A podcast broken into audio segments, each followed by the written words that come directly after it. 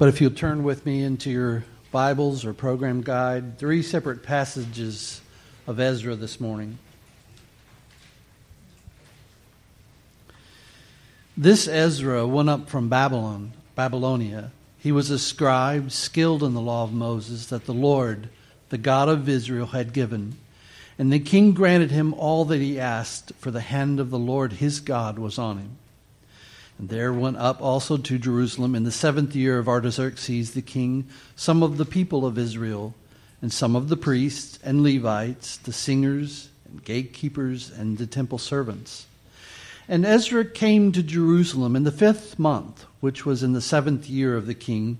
For on the first day of the first month he began to go up from Babylonia, and on the first day of the fifth month he came to Jerusalem. For the good hand of his God was on him for Ezra had set in his heart to study the law of the Lord and to do it and to teach his statutes and rules in Israel.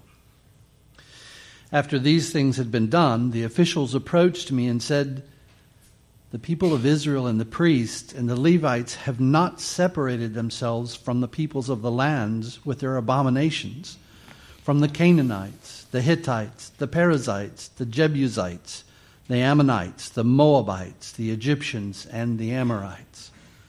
For they have taken some of their daughters to be wives for themselves and for their sons, so that the holy race has mixed itself with the peoples of the lands. And in this faithlessness, the hand of the officials and chief men have been foremost. As soon as I heard this, I tore my garments and my cloak, and pulled hair from my head and beard, and sat appalled. Then all who trembled at the words of the God of Israel, because of the faithlessness of the returned exiles, gathered around me while I sat appalled until the evening sacrifice. While Ezra prayed and made confession, weeping and casting himself down before the house of God, a very great assembly of men, women, and children gathered him out of Israel, for the people wept bitterly.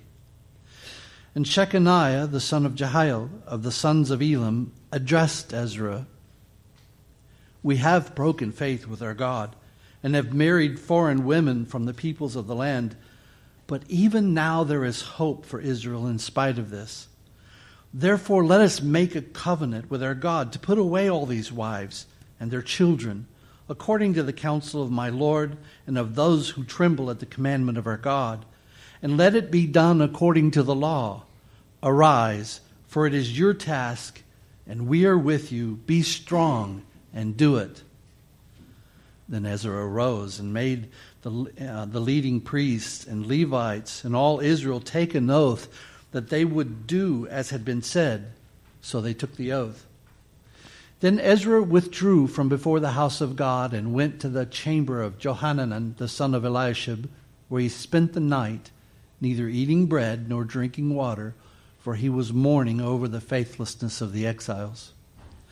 And a proclamation was made throughout Judah and Jerusalem to all the returned exiles that they should assemble at Jerusalem, and that if anyone did not come within three days, by order of the officials and the elders of all his property, that all his property should be forfeited, and he himself banned from the congregation of the exiles. Then all the men of Judah and Benjamin assembled at Jerusalem within three days.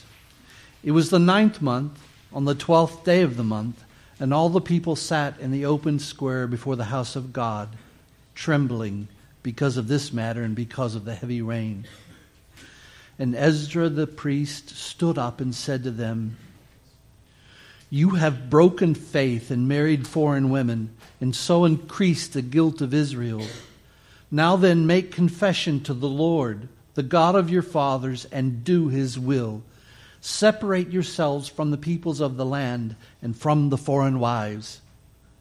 Then all the assembly answered with a loud voice, It is so. We must do as you have said. But the people are many, and it is the time of heavy rain. We cannot stand in the open, nor is this a task for one day or for two, for we have greatly transgressed in this matter. Let our officials stand for the holy assembly. Let all in our cities who have taken foreign wives come at appointed times, and with them the elders and judges of every city, until the fierce wrath of our God over this matter is turned away from us. The word of the Lord.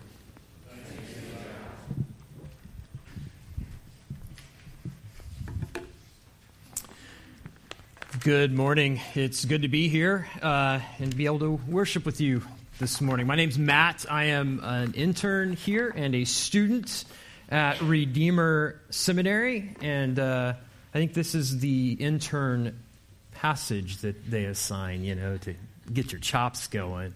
You know, a few weeks ago, my family uh, was in Oklahoma, and we were getting together with some, some dear friends, friends from our, our old church, and really they're more than friends. Um, anytime we get together, we acknowledge that we're, we're really more like family. So it was kind of like a family reunion. It was a great time of uh, just getting together, seeing each other. We, we worshiped at a church together. We shared a meal together. We laughed together. We told stories. We told the same really bad jokes that we always tell when we get together. We told the same stories that we always tell. Um, we shared memories. We celebrated an engagement. It was a time of joy. But it wasn't all happy. It was hard as we also shared stories of people who are struggling with their job, possibly losing their job. It was hard to hear. We heard stories of family that was experiencing dysfunction and, and there was separation from this family. And we prayed together and cried together. We shared stories of joy and we shared stories of brokenness. We were together and we it was good to be together. It was hard to be together, but it was good to be together. And that's because we share those stories together because we are a family.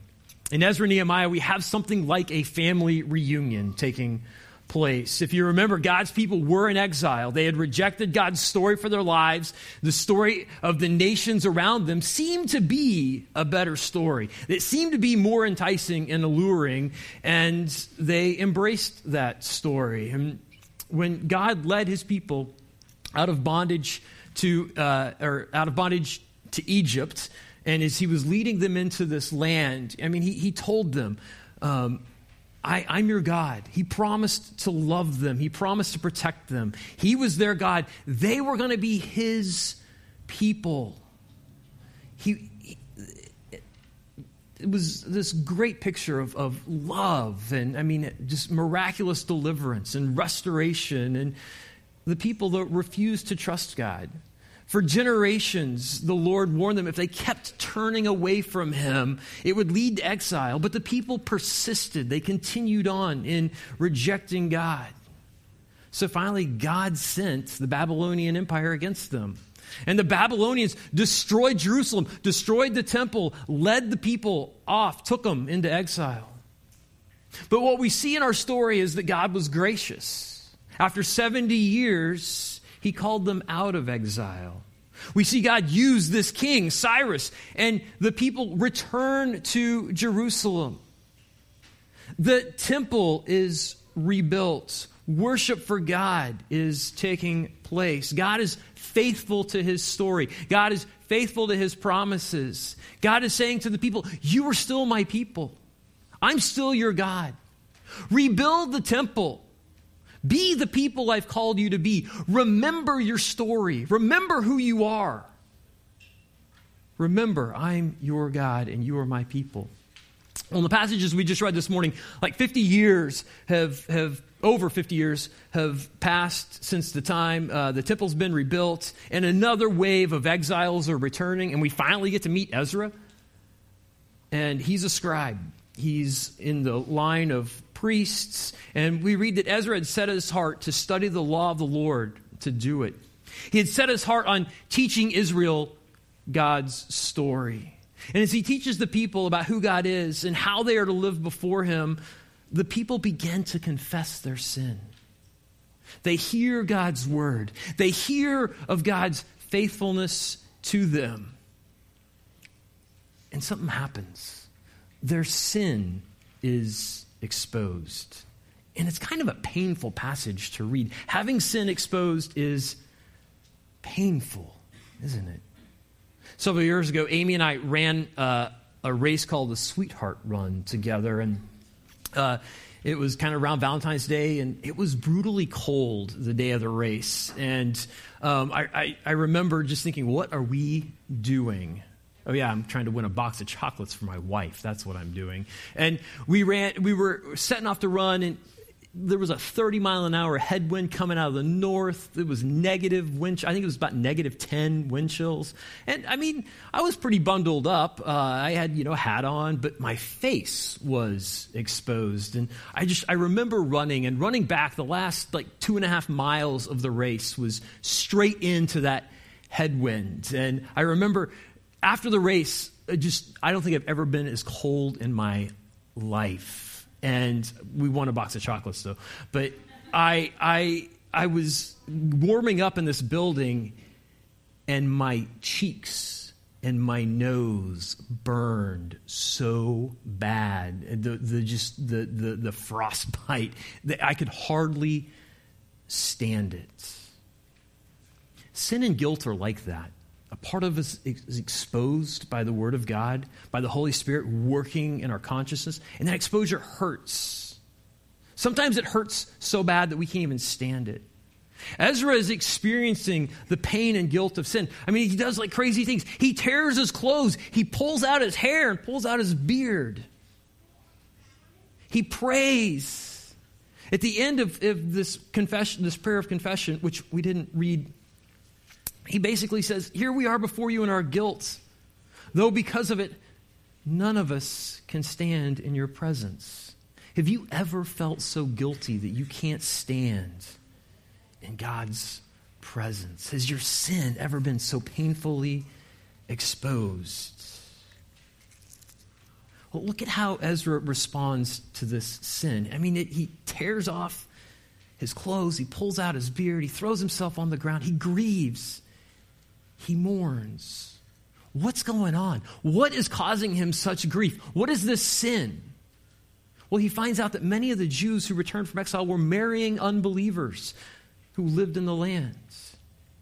Can you, can you imagine? I mean, they've, they've returned. God is faithful to them. They get to come back. They're worshiping the Lord. Oh. And again, we're falling into sin. It's like the air is just ah, being let out of the sails. Well, what's the deal with this marriage? What's the big deal? We need to remember this is not 2016 United States of America, but this is ancient Israel. Most of these marriages were actually arranged by parents. Kids, for the most part, they're not going out, you know, choosing their spouse, but their parents were choosing spouses for them. They were arranged in order, by and large, to improve one's standing in society to strengthen the family's influence and culture. So, what do you think these parents are teaching their children? They're not teaching them the commands of God. They're not teaching them to love the Lord your God with all your heart, soul, and mind. Because that's what they were supposed to be doing. They were supposed to be doing that, talking to them when they're going by the way, sitting in the house, lying down. When you rise, you are to teach God's story to your children, to your family. This is what should shape your children's lives. But instead of being shaped by God's story, God's people are being shaped by the story of the land of Canaan. It wasn't just shaping them, it was shaping families. They're saying things like, yeah, you know, this family worships Baal, but this will be so good for our children if we make this marriage. It will strengthen our name, our influence. This will make our family prosperous and successful if we unite with this family. They actually believed they were being good parents. They believed they were doing what was best for their children, what was best for their family. We do the same thing today, don't we? We desperately want our kids to be successful. Why? Well, for me, I want to be a good parent. I want you guys to think that I'm a good parent. how much have we let the North American story of affluence and prosperity, comfort and ease shape our lives? How often do we look at others and say, Ooh, I, I want what they have? I want a nice house like they have. I want kids that sit still in church like theirs do.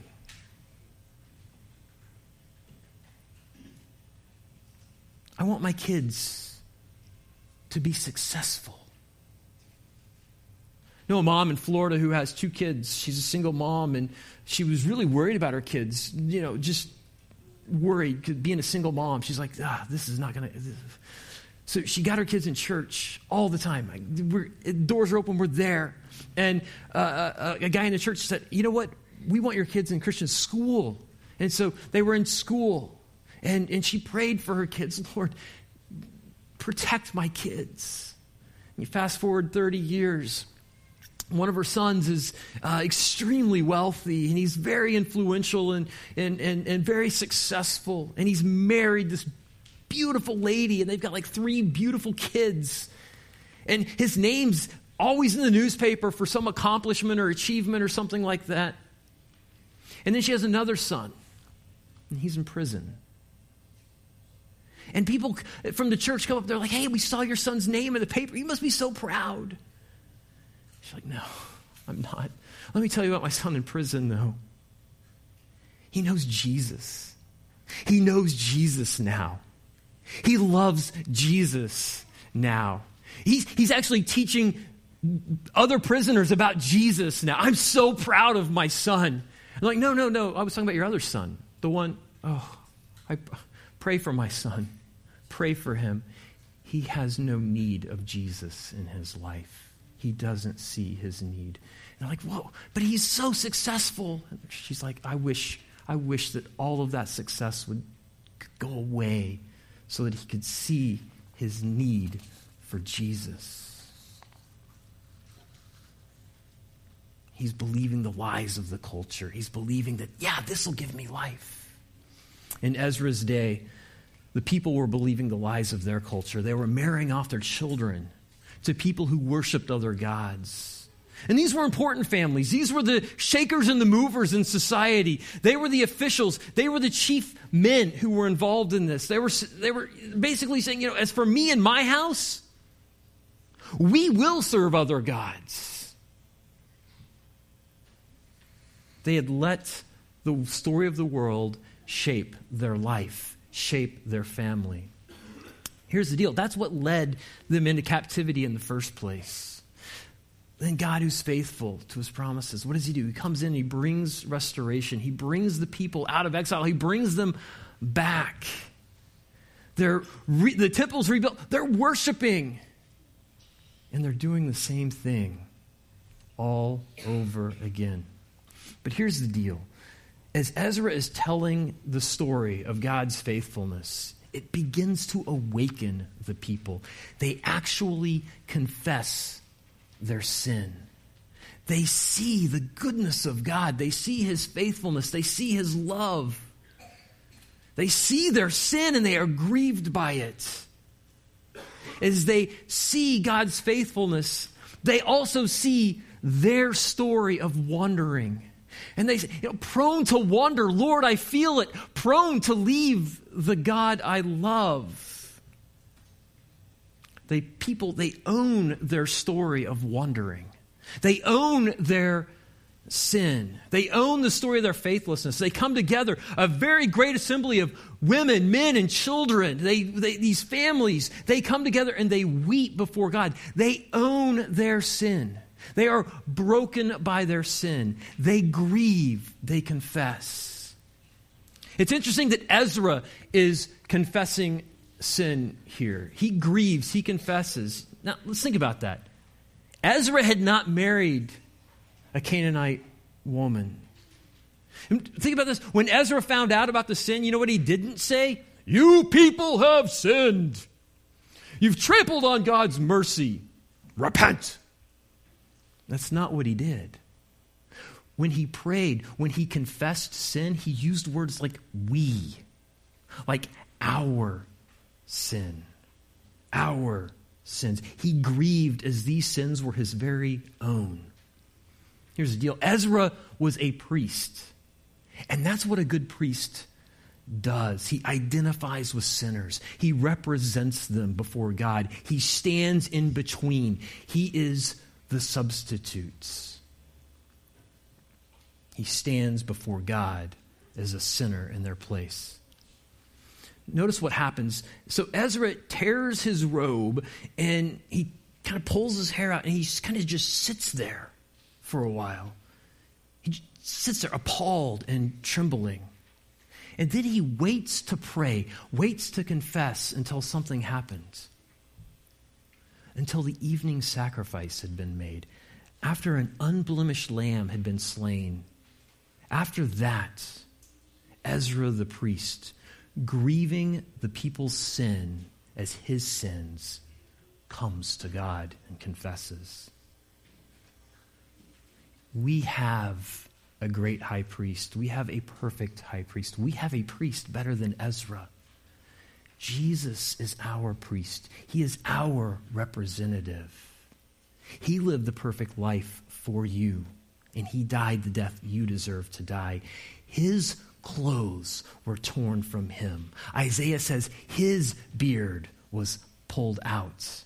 Jesus became the evening sacrifice on the cross. And he's still your, your priest.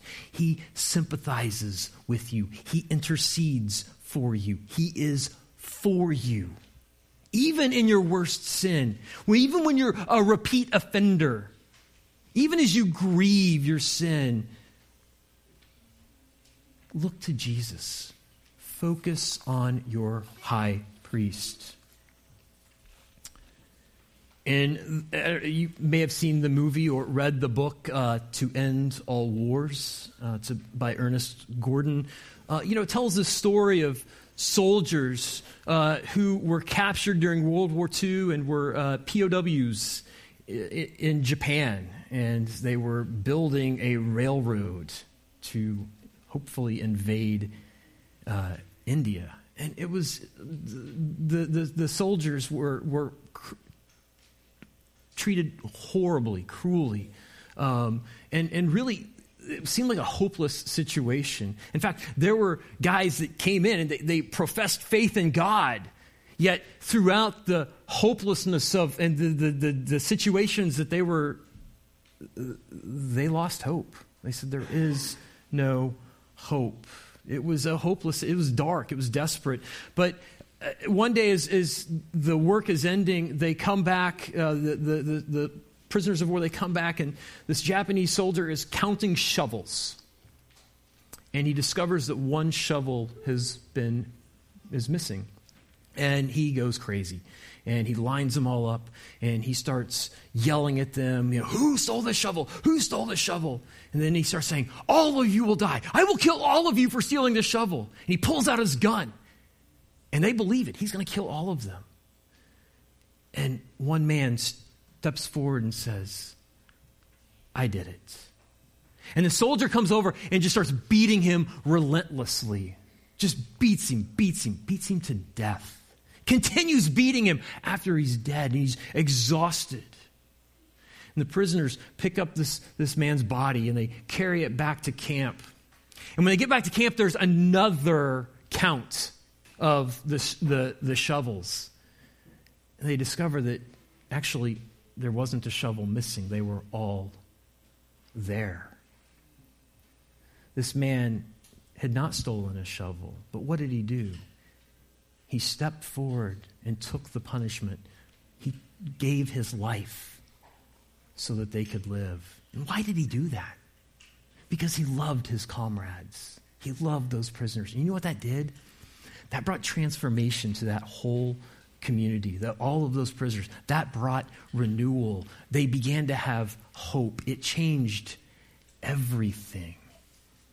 It changed their lives. They began to love one another.